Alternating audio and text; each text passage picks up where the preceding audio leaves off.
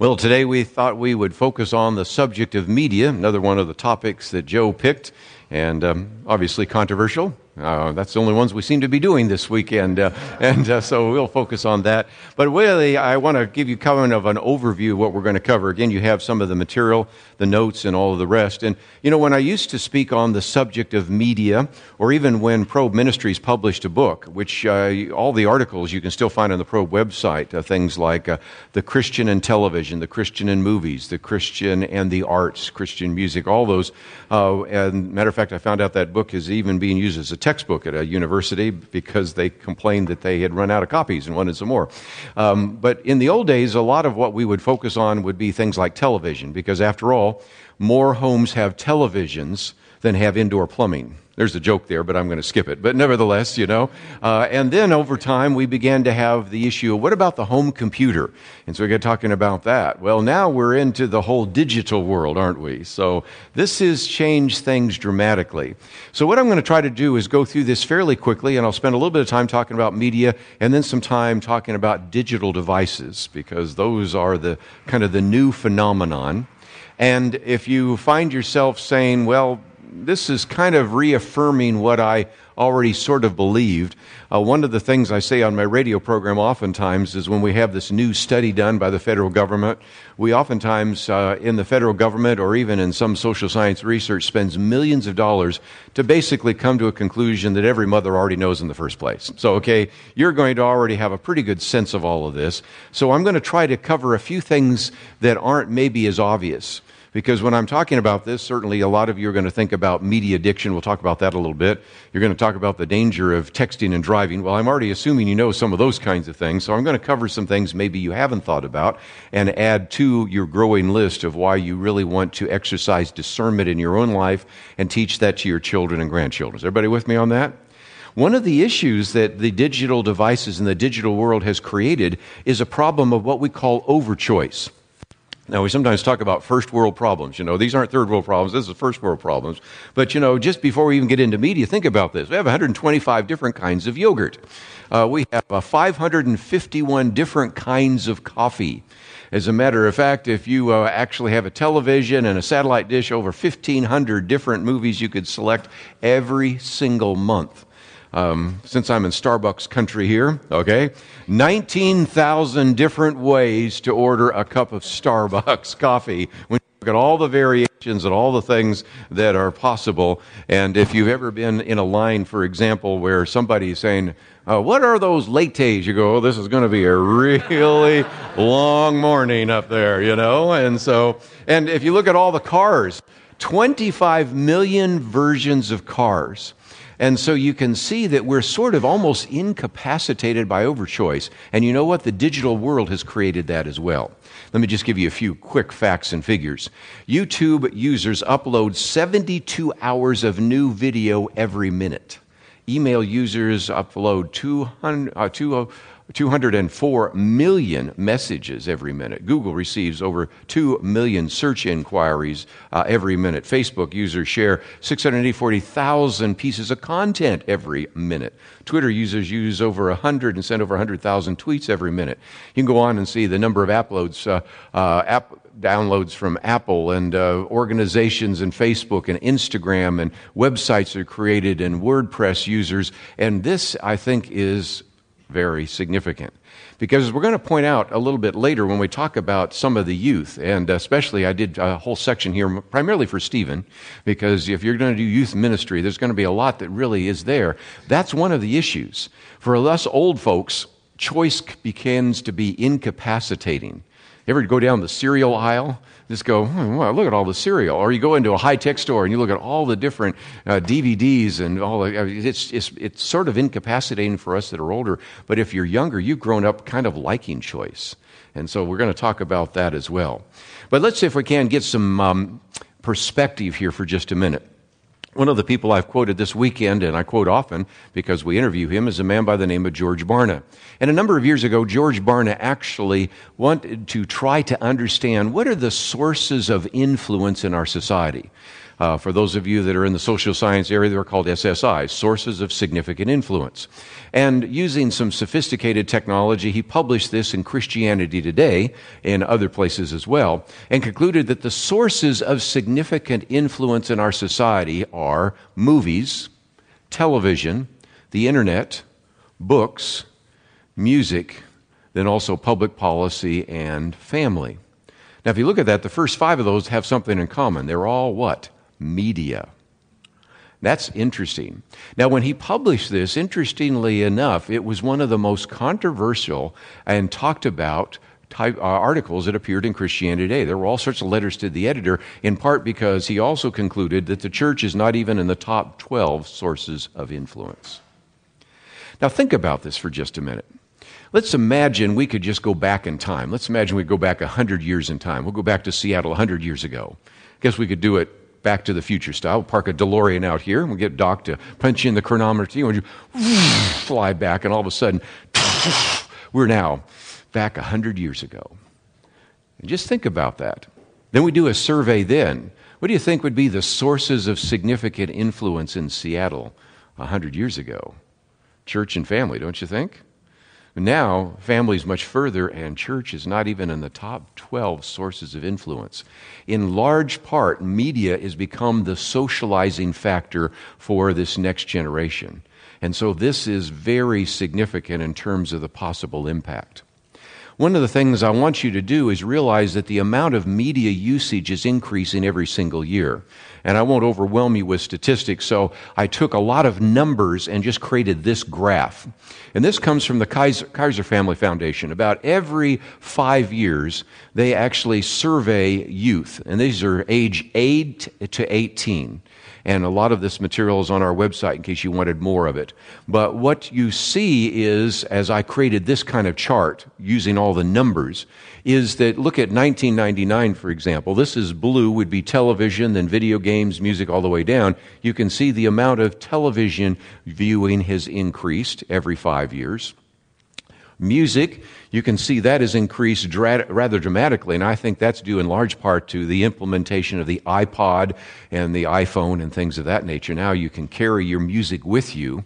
Uh, you can see that computer usage has increased dramatically as well, and video game usage is very significantly increased. There was a study done by Lifeway, which is our Southern Baptist research arm, that concluded that if there's one thing that is identifying, most identifying of the millennial generation, it is of all things video games. And all of them seem to be increasing. Is any decreasing? Well, yes, reading actually is decreasing. And then you have, of course, uh, movies as well. And so you can see that if you take the the latest one, they've just done some, but I don't have those numbers because they're just kind of coming through. But if you go back to two thousand nine, which of course is a while ago, you can see that uh, the typical, the average American youth, age eight to eighteen, consumes ten hours of media in eight hours. You say, wait a minute, how do you get ten hours of media in eight hours? It's called multitasking. Have you ever seen this before? You know, the television is on, they're supposedly on their computer doing homework, but they're also on Facebook and maybe even listening to music all at the same time. Have you been there? Okay. And so you can begin to see that this is an illustration of exactly one of the concerns. That is, you could make a very compelling case that the average American young person spends entirely too much time in front of a screen. And again, there's some obvious implications. So we have some doctors here, and they will tell, tell us, for example, that uh, all that time in front of a screen, you're not outside playing, and so problems of obesity and lack of exercise. Again, you know all of that. But it's a really dramatic series of circumstances that have played it out. Now, if you play this out over time, you recognize that the um, typical American home has a television set on more than seven hours a day. Probably not yours. I mean, there are some people in here who don't even have a television set, right? So how do they get those numbers? You ever been out on church visitation? Some go into a home and the T V's always on. It's kind of like this electronic fireplace, always kind of glowing in the corner, right? You know what I'm with me on that? But again, just put this in perspective. By the time a typical high school student graduates in America, he or she will have seen twenty-two thousand hours just of television alone. They'll only have spent eleven thousand hours in the classroom. And that's just T V. You add into that computers and video games and all the rest, and you can begin to see that there is really a need for some kind of discernment. So how do we think about this biblically? You know, I looked in my Bible, and it doesn't have words like D V D in it, iPod, no, nothing like that. But you know what? I think we still have some biblical principles we can apply. Uh, Second Timothy two, for example. You might want to turn there. If not, you can just look on the screen here. You can see that as Paul is writing to Timothy, in that first century culture, what does he say? Flee from what? Youthful lusts. Then he goes on to say, pursue righteousness, faith, love, and peace.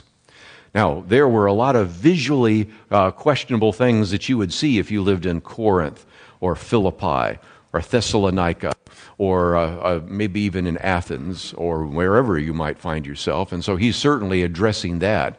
But you know, the amount of visual pornography, if you will, in the ancient world doesn't even come close to the kind that you would see today. You know, sometimes you walk in and the kid's got the T V set on and you go, poof, oh my goodness, let's turn that off. That will turn anybody into a pillar of salt, you know. You just didn't even expect that to come down. And all the kinds of temptations that exist, not to mention the fact that as soon as they get out there on the information superhighway, a lot of great information out there, but some pretty dark back alleys too. So again, a reminder that we should flee from youthful lusts. Here's another one. We talked in the past about Colossians two eight. This is Colossians three eight. But now you must rid yourselves of all such things as these: rage and ma- anger and malice, slander and filthy language from your lips. Now, would that mean that you could never read anything that has anger in it? Well, no, the Bible has anger in it. The point is, is you would pay attention. I think a wise and discerning Christian would look at the outcome.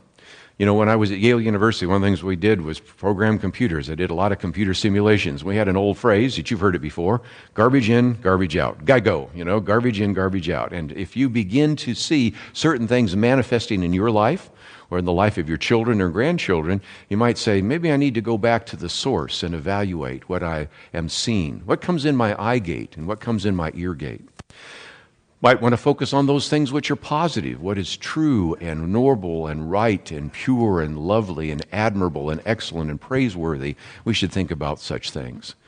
The emphasis I have here is just the real need for us, I think, to develop biblical discernment. If we needed that in the first century, we especially need it today in the twenty-first century in making wise choices about how much time we allow these devices to actually affect our lives. Now, if you think that I'm down on media, you have misheard me. If you think at the end, Joe and I are going to collect all of our cell phones out here and we're going to burn them in the campfire, no, that's not what we're doing, okay? Uh, I certainly recognize how important media can be, but it also needs to be used wisely. And I think we're going to have to train a generation that in the midst of this is going to have to have more discernment than ever. You know, in my book, Christian Ethics in Plain Language, I have a chapter on media, and I give you just kind of a summary of some of the things that media in general do. And the first is to recognize that the media oftentimes presents an unreal view of the world. If we want to think biblically, sometimes it's important for us to not necessarily have the media affect us in a negative way. Here's a newsflash: reality T V is not reality. More than that, think about this. The media oftentimes presents an oversimplified view of the world. You know, predictable plots, one-dimensional characters. Life is a little bit more complex than that. And perhaps the greatest concern is that the media sometimes desensitizes its viewers. What was shocking in yesterday is sort of ho-hum today. And you start seeing young people actually, because of just this cure, this incredible exposure to media. Let's go back to television for a minute. twenty-two thousand hours of media just in terms of television. The average person in America. Now again, the fact that you're here means that your children and you are not average. The fact that you just haven't been watching television all weekend is uh, certainly the case. But just think about this. twenty-two thousand hours of television. During that time, they will have seen six hundred forty thousand television commercials.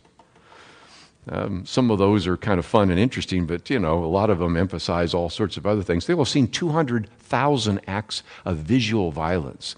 We're actually subjecting a generation to a level of visual violence that maybe only children saw in a war zone. And just to think about that. Now, I recognize there's a difference between seeing real violence and seeing violence on television, but you know what I'm getting at. This whole issue of desensitization.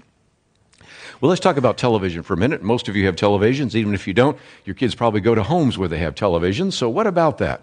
Well, there's a fair amount of evidence to show that what you see on television and in other forms of media affects your perception of the world.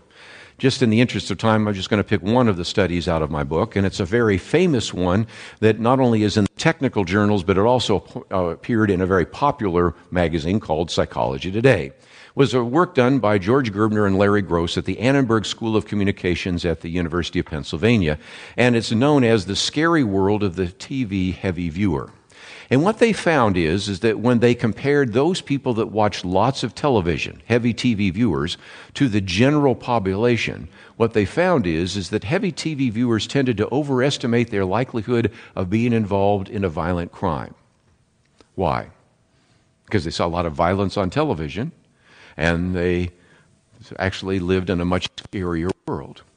Every year we have an outreach at the University of Texas at Dallas, and some of our staff work there, and lots of times we'll get a number of students that'll come over like from China and all sorts of other places, but I'll use the China example because I've actually had Chinese students say to me, I don't hear any gunfire. You know, if all you've ever seen about America are the action movies, you expect that there's probably a gunfire in every street corner, right? The first time it came out, I go, what? And then I found out what it was. I mean, if that's all you knew about America, you might perceive the world to be very different. Well, number two, they found that heavy viewer, T V viewers tended to overestimate the number of people involved in white-collar occupations. Why? Well, because most of the people, most of the characters are doctors and lawyers and businessmen, things like that, in white-collar occupations. Also, they found that uh, te- heavy T V viewers tended to overestimate the percentage of Americans compared to the rest of the world. Now, my point is, is it's not absolutely essential that you walk out of this room knowing the exact percentage of Americans compared to the rest of the world. But what I am saying is this. If we look at things that we can quantify, for example, your likelihood to be involved in a violent crime, your like, uh, the percentage of people in white-collar occupations, the percentage of Americans compared to the rest of the world, if we can show you that those are skewed, when we can quantify those, would it not make sense that other things which are more difficult to quantify, sexuality, materialism, narcissism, would also be skewed? Does that make sense to you? And I think it illustrates only so well that what you see, what you hear, affects your worldview. Now, does it affect your behavior? Well, let's look again at the subject of television. I'm just going to pick one illustration of that, and that is studies that have been done by the American Psychiatric Association. And in, um, well, actually, American Association of Pediatrics. I'll use that one instead. And that is a study that was done a number of years ago that looked at adolescents, teenagers, and found that those who watched a lot more sex on television tended to be more sexually involved. Now, I recognize a correlation's not always a causation, but it would certainly make some sense that if you see a lot of people sexually involved, it would lower your inhibitions and you might be more sexually involved. Matter of fact, a follow-up study even found that girls that saw more sex on television had a higher incidence of teen pregnancy than the rest of the population. So it affects perhaps not only your worldview, but your behavior. What about violence? Well, over a thousand different studies pointing to what they called a causal connection between media and aggressive behavior in some children. Seeing lots of violence, sometimes they would act out. Now they have some of the weasel words there because everybody sees violence is going to be an axe murder or things like that, but they are simply saying that if you look at the evidence, and these are just a few studies, and I'm not loading the gun because you can find many more, that actually demonstrate what you would imagine. What you see, what you read, what you hear affects the way you perceive the world and ultimately affects your behavior. And so it's important to kind of have some discernment about the kinds of messages we have.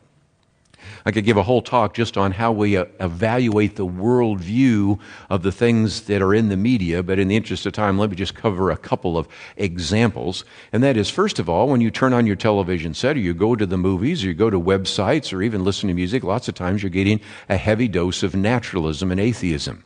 You got Richard Dawkins in the upper left-hand corner there, the God delusion. Lower left-hand corner, Christopher Hitchens, no longer alive, but wrote, you know, God is not good. Peter Singer up there at Princeton and Bill Maher. Uh, you have individuals that are really promoting an atheistic, naturalistic worldview. Does that mean we should never read anything by these individuals or watch anything by them? No, but we should have discernment. I've had a chance, I wouldn't recommend it for your quiet time, to read some of these individuals and interact with them, but nevertheless, it uh, is something we're going to have to train our children and grandchildren to have kind of a worldview detector out there, what we call a bo- baloney detector. You know, sometimes a fair amount of baloney coming through the, the screen there, and it's important for us to think about those. Well, what about this? Who's that character up there in the upper left-hand corner there? Yoda, you know, and again, you know, you can enjoy the Star Wars movies, whether or not, but the point is, is that, again, you're getting a pretty heavy dose, as was intended of Zen Buddhism. You got Deepak Chopra, you got Shirley MacLaine, the Dalai Lama, again, a pantheistic, New Age, Eastern worldview that comes as well. Uh, then you have uh, some that kind of delve a little bit into the occult or into Gnosticism, the Da Vinci Code, the Matrix, the Harry Potter series. We could put the Twilight series in those as well. And then, of course, even the concern about sensuality. I had to really be careful about the pictures I picked of these women just to illustrate uh, the point, because I didn't want to uh, have any of those be, as a matter of fact, some of those are pretty offensive anyway, but it just illustrates, again, uh, the kinds of world that is out there. And so am I saying don't watch television? No. Are we going to take all of our T V sets out there and burn them? Well, but again, if you can't tame the T V, maybe you should trash the T V. What about computers and those kinds of things? So there's a lot more I could say, and really that is about half of a te- lecture I normally give, but I thought we would get into this issue of digital devices. And this is new material. Uh, because some of that I covered a few years ago, and some of you might remember perfectly everything I said five years ago, and even if you don't, a lot of that's on the website. So I wanted to give you some of the newest things coming down, and a lot of this is the concern that is coming even from secular people, and we're not necessarily looking at from a biblical point of view, but nevertheless are saying we've got to rethink how these digital devices are affecting us, and a lot of that has to do with brain studies. So again, I'm going to turn it into kind of a psychology, biology class. Everybody okay with that for just a few minutes? And probably the way to introduce this is have some fun. Some of you might remember the film two thousand one, A Space Odyssey. There's a place where the computer HAL is actually killing people, and so it comes time for them to disconnect the computer. And so Dave Bowman begins to disconnect the memory circuits, and that's when HAL says, Dave, my mind is going. I can feel it. I can feel it. And I'm using that to illustrate what um, the author of this very significant book says, because Nicholas Carr first wrote about this in Atlantic and then turned this into a book, What the Internet is Doing to Our Brains. And this book is still quite easily available at Barnes and Noble and other places. And he said, you know, I could feel it too. He said, over the past few years, I had this uncomfortable sense that someone or something has been tinkering with my brain, remapping the neurocircuitry, reprogramming the memory. What he said is, you know, it used to be I'd read a book and I'd get engrossed in it and I'd look up and an hour had gone by. And now sometimes I can't keep my concentration by the second page. Maybe you've noticed the same thing when you do your Bible studies, your quiet time. It used to be, you know, I could really just get involved in God's Word, and I just found myself always, you know, distracted. Or maybe I'm using uh, Bibles on my computer, and I just was always tempted to see what was going on while I was doing my quiet time. And a lot of that has to do with the fact that some of these digital devices are beginning to kind of reprogram our attention span. Now, to get away from this for just a minute, let's talk about what we've learned about our brains. This is fascinating. Uh, this is one particular study that uh, points out something I alluded to uh, the other day, and it's certainly one that you can get into more detail. We had a violinist up here, and if you're looking at that part of that violinist's brain, or if you look at the brain, for example, of my um, sister-in-law, who plays in the symphony, you will see that because of all that fingering, that part of her brain is expanded. And we talked about this the other day about homosexuality. Use it and it grows. Don't use it and it shrinks, you know. So these neurons and these synapses began to develop.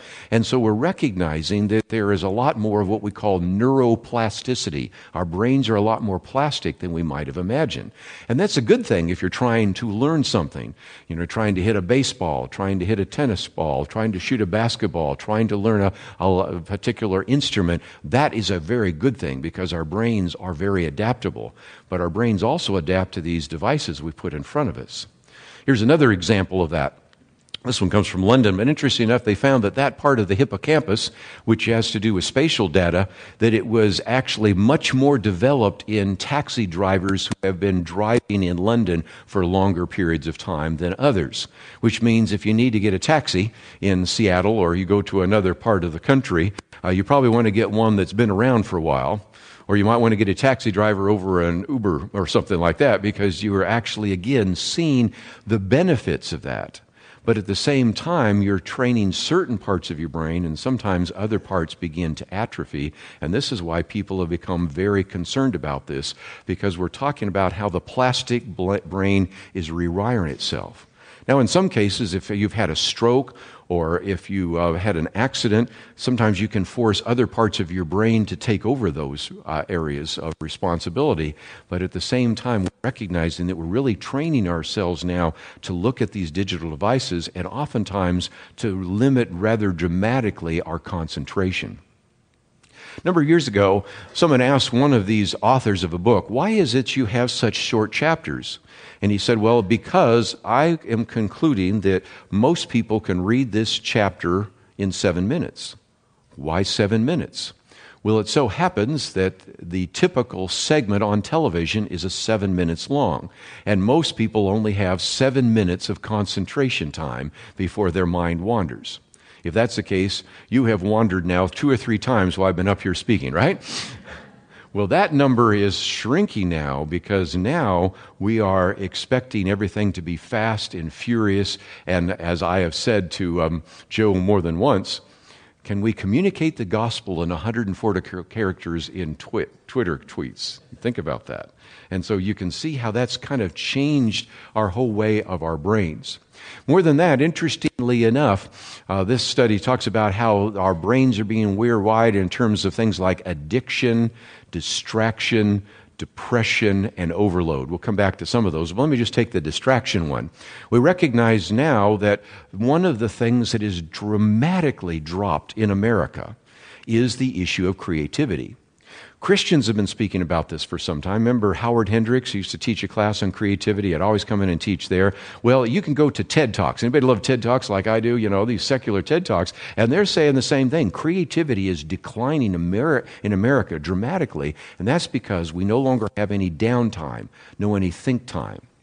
A way to illustrate this is a number of years ago, I had a Bible study, and almost everybody in the Bible study was either in the arts or in advertising. And some of these were really famous people. Remember the Mikey Likes It commercial? Well, he was in there. Uh, the uh, Left Behind uh, movies, uh, the I Am Second campaign, uh, I've Found It campaign. These were kind of the, it was really some powerful people. And to a person, they said the most creative ideas, some of the best ideas they ever came up with, came up when they had downtime. It was like when they were taking a shower, or for the men when they were shaving, or the women when they're putting on makeup, or when they were driving, when their mind was sort of in neutral, and all of a sudden the ideas came together and they had their creativity.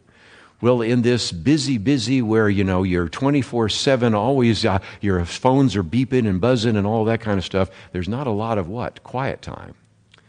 You know, Psalm forty-six talks about that, you know, the need for us to really have some time. Psalm twenty-three, for that matter. You think about all sorts of passages in the Scriptures that talk about the fact that we just need to learn how to be still and know that I am God. But in this fast-paced, frenetic North um, American lifestyle, what do we have? We don't have a lot of think time. And then, of course, I, I, addiction is one of those that we certainly can talk about. And I remember when George Barna first wrote about this, you know, many years ago, media addiction, I said, oh, yeah, everything's an, uh, an addiction. And I, you know, kind of poo-pooed it until I looked at the article. He says, if you look at the signs of addiction uh, that are established by the American Psychiatric Association, uh, they really do show signs of addiction. One of my co-authors and one of my staff members actually teaches a class in media and technology at the University of Texas at Dallas.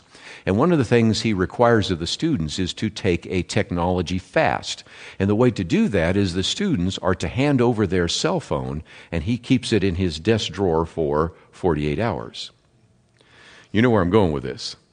More than half of the students will take a zero on that rather than give up their cell phone for two days.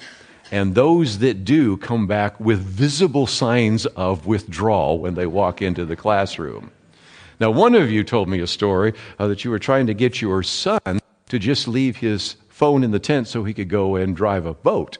And I thought, that is even more significant, because most of them, if you told them, I just want to keep your phone for just a few hours, is enough.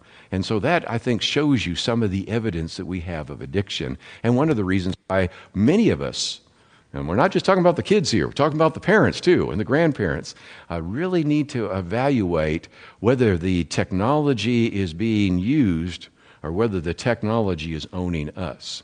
I thought it was interesting in this article, he also pointed out that almost all the parents complain about the video games and the media and things like that, but he said three-fourths say exposure to, of their children to inappropriate content is one of their top concerns, yet who drives them to the video store? Who turns on the television set? Who allows them to have access?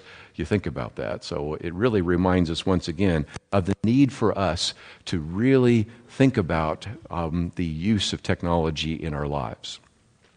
Well, this section is for those in youth ministry, but also those of you that have kids, uh, because there's a really good book that came out this year, Kathy Cook, and it's called Screens and Teens, probably the best book I've found so far, which really, again, reminds us that screen time is rapidly uh, replacing family time. And again, this is a generation that's really kind of hardwired to uh, digital devices. And so she talks about these tempting lies from technology. And so if you're dealing with especially teenagers, and some of you have teenagers, some of you are teenagers, think through this for just a minute, because I think she's done a good job of helping us understand that some of the problems have been accentuated by technology. It's not that we didn't have those, it's just technology has made it easier. And the first uh, kind of lie from technology is, I'm the center of the universe. You know, it's really easy to think you are the center of the universe, and many young people, of course, make decisions about that in mind.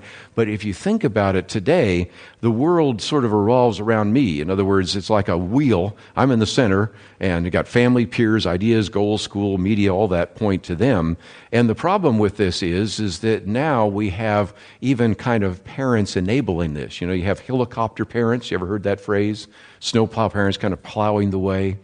A good example of that, I saw this in U S A Today the other day. They were talking about this millennial that came in for a job interview with his parents. Came into a job interview with his parents. I'm not making this stuff up. You know, that uh, that is definitely helicopter parents, don't you think? But again, technology is good, but look how it sort of caters to that, you know.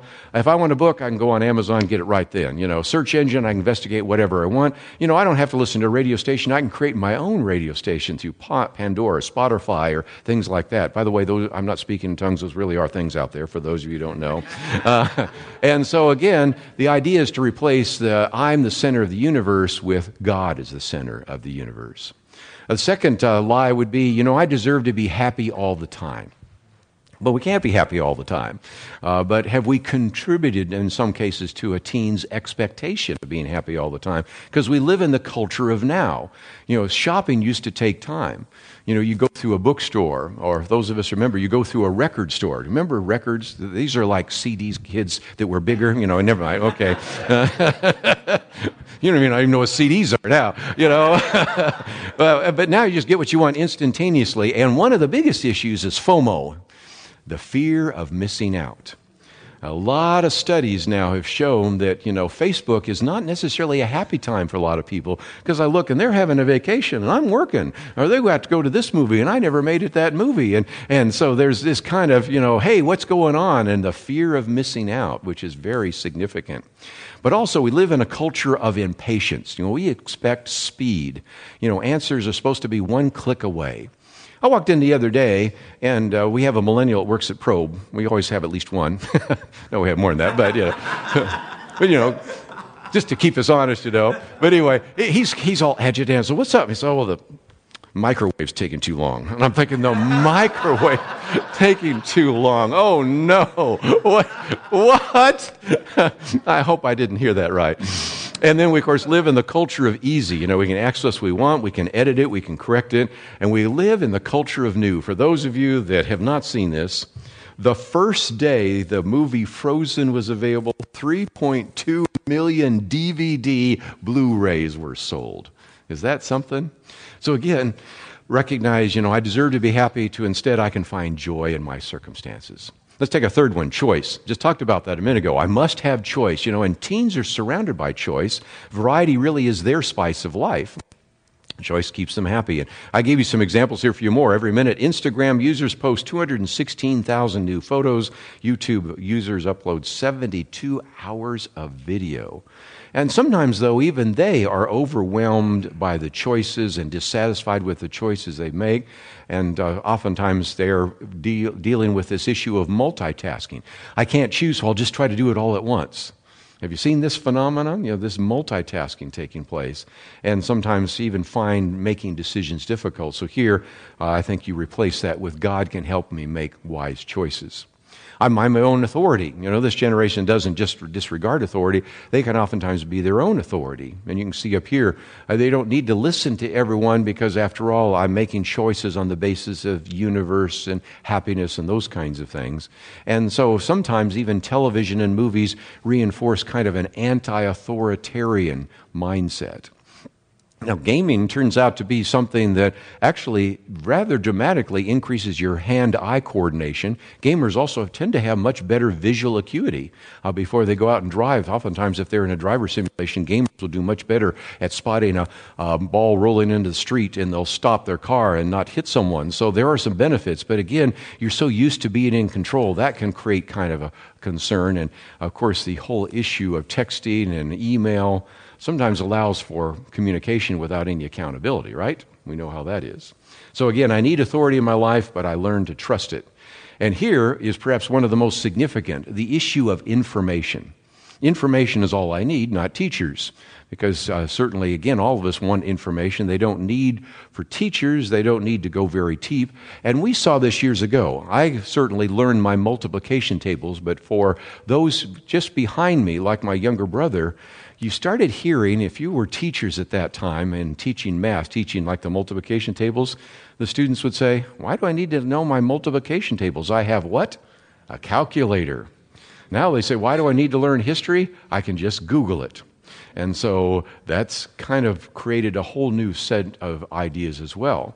Teens are obviously really good and intuitive with technology. They figure out how to work it, uh, and they long to be self-sufficient. But again, it's interesting. They oftentimes, because of that, turn, are turned off by outdated material or slow-paced teaching.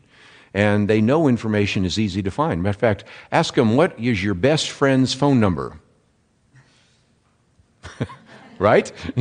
uh, because they don't need to know it, right?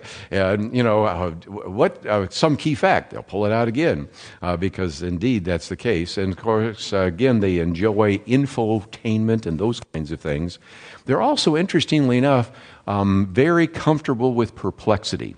David Kinnaman and Gabe Lyons have written about that. David Kinnaman now actually is the president of the Barna Research Group. They relish mystery, uncertainty, ambiguity. They're not bothered by contradictions. And I have a whole talk that I've done before on the millennial generation because our latest church program is really geared to help um, educate those millennials and to really address some of those issues called Periscope. But here's the issue that we might once again come back to in terms of creativity and solitude. If there is a place in the scriptures where it says we should be still and know that I'm God, Psalm forty-six, teens are rarely quiet. And as a result, quiet and solitude are rare, and constant noise could be a barrier to any kind of communication. And there are some issues to that, not the least of which is it leads to uh, one of the programs that I've developed, and we I've set on a board where we're actually now speaking as much on bullying and texting and sexting as we were on abstinence and drugs in the public schools. And the bullying thing is kind of intriguing because it, no matter how poorly you were treated in high school, when you came home, that was a respite from all of that. And when I came into my bedroom, I could escape whatever I was dealing with, the basketball coach that was uh, the bane of my existence, or some people that maybe had said something to me. But now, in a sense, a typical teenager's room, because they've got computers and they've got cell phones, and they can see what people are saying about them on Facebook or Instagram or Pinterest or Snapchat. Yes, those really are words. Um, you know, that... Um, they could just, you know, they never really get away from that. And so again, this whole issue of where do I go for information? You know, I can have much to learn from God. So again, we live in this world where there's a lot of connectivity, and we need to, obviously, for our businesses and work, be connected to the internet. But again, we certainly need to roll, have a better role model. Children want to be connected to their parents, but sometimes the screens demand either their attention or the parents' attention. And I love this diagram. This came out of New York Times. I saw this and I said, this is perfect, because look, here, he's watching Dad, and what's Dad? On the phone, listening to something, on his computer. What's he on? Well, he's on his iPad there. And so we need to be good role models for our children and grandchildren and set a good example about that. Sometimes the disconnection uh, needs to happen first in the adults before it's going to happen in the kids. And connectivity obviously comes from conversations, um, and to really recognize that there would be a way that you should think about protecting your meal from any of those digital devices. In Texas, and I imagine they have some of them up here, they have Chick-fil-A. And Chick-fil-A has this little box where it says if you put the box there, you can put all your cell phones in while you're having your meal at Chick-fil-A. Now, you could do the same kind of thing at home and simply say, you know, let's not have those digital devices interrupt our meals. It used to be that families wondered if they could have the T V on during dinner. Now, even if the T V's off, there are just all sorts of other distractions, and it's something to think about. Finally, I put this in just for our pastors, a few elders, and any of you teaching small groups. Uh, one of the best books that might help some of you if you want to teach about this and think about how to address this, because I think we need probably more than just one forty-minute uh, message here in a retreat if we're really going to address this. Uh, this uh, book by Tim Challies, just one of many, and some of you are already familiar with him, uh, really is, I think, a very good resource for those of you that are teachers. So if you're a small group teacher, of course, for our pastors here, uh, he points out, of course, that we rely on computers, cell phones, and the internet for communication, commerce, and entertainment. But he began to say that in this world of instant message, we're really feeling kind of disconnected. There's one sense in which Facebook connects you to all sorts of people. Um, we have a friend that just flew to Kenya, and I'm expecting to see a Facebook pop up and know that she got there safely. And so I'm in some ways more connected than I've ever been before with things like Facebook. But in other ways, we're more disconnected than we've ever been before. And he said he began to wonder if our growing reliance on technology is really good for our souls. And so uh, begins to really address some of those issues. And in the book, he deals with communication, uh, distraction, information, truth, and authority, and even the issue of privacy and security. You know, this is a generation that probably is not as concerned about privacy. And it used to be that some of the most popular radio programs we would do were on privacy issues. Back in the nineteen nineties, that was a big deal. You know, what is the Clinton administration going to do?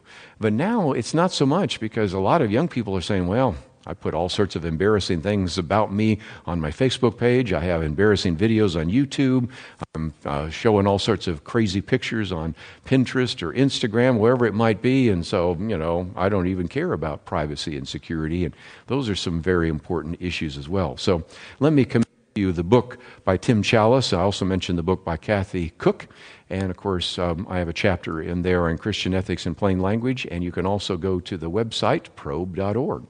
And with that, I know we will have lots of questions. So that's uh, let's see if we can okay. try briefly to um, respond to some of those.